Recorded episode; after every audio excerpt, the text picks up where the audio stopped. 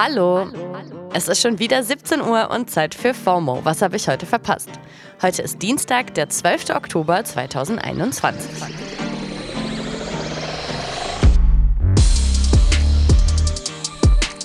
Mein Name ist Dana Sarin und heute geht es um Morddrohungen, ETs und Legalize.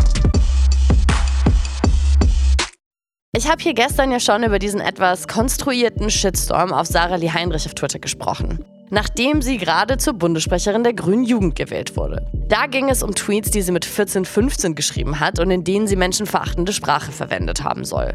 Und obwohl viele auch meinten so, ja, was habt ihr denn für kluge Dinge mit 14 gesagt, hat sie sich dafür entschuldigt und man hätte meinen können, damit hat sich die Sache gegessen. Dem war aber nicht so.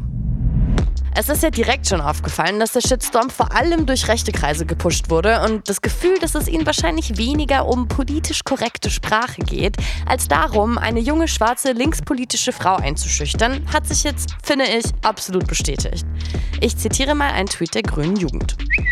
Für euch zur Info. Aufgrund von massenhaften Morddrohungen über alle Kanäle wird ex Sarah Lee sich erst in den nächsten Tagen mit einer Einordnung zu den Angriffen melden. Fürs Erste hat die Sicherheit von Sarah und ihrem Umfeld Vorrang vor Interviews. Sarah musste sich jetzt aus der Öffentlichkeit zurückziehen, weil sie massenweise Morddrohungen bekommen hat. Also, sorry, da müssen Leute jetzt ziemlich große Angst vor ihr haben, um zu solchen Mitteln zu greifen. Volle Solidarität mit Sarah Lee Heinrich.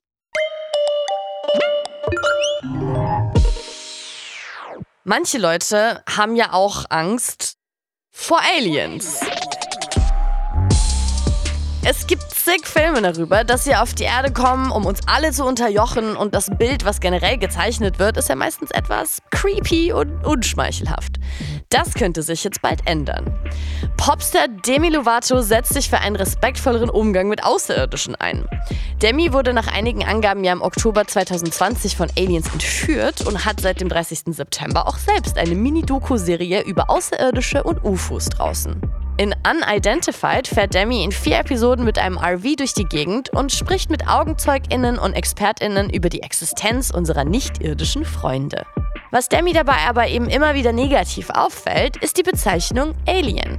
Alien bedeutet ja wörtlich aus dem Englischen übersetzt fremd, fremdartig und wird zum Beispiel bei Illegal Alien für Menschen verwendet, die sich ohne Papiere in einem Land aufhalten, in dem sie keine StaatsbürgerInnen sind.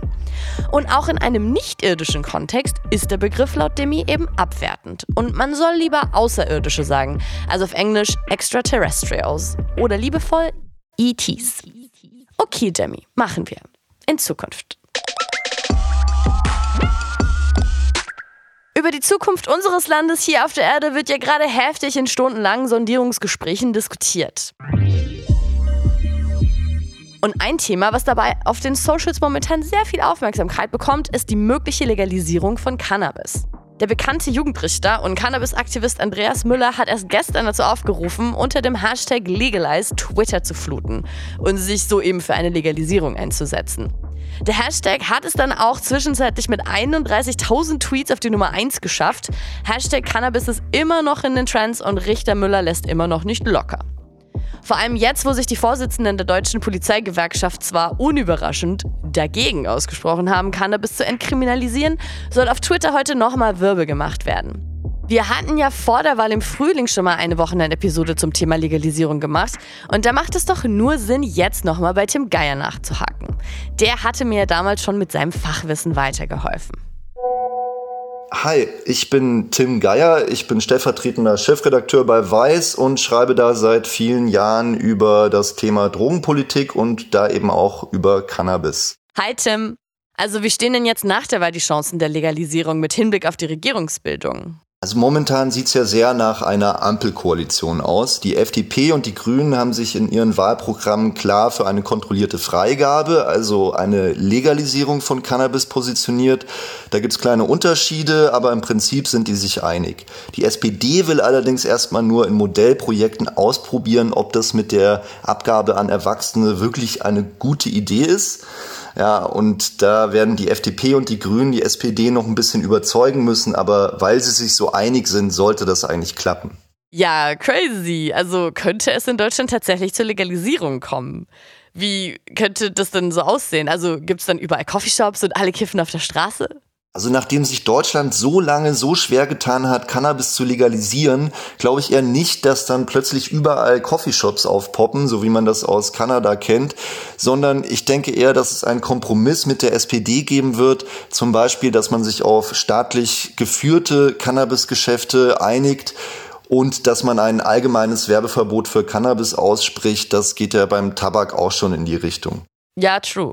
Und meinst du, so eine Hashtag-Flut wie gerade bringt tatsächlich politisch irgendwas? Ja, es ist schwer zu sagen, was so eine Aktion letzten Endes konkret bewirkt. Zumindest dürfte es eine Erinnerung an die Sondierenden sein, dass sie sich neben vielen anderen wichtigen Themen auch das Thema Cannabis-Legalisierung in die Wahlprogramme geschrieben haben und dementsprechend jetzt eben liefern müssen.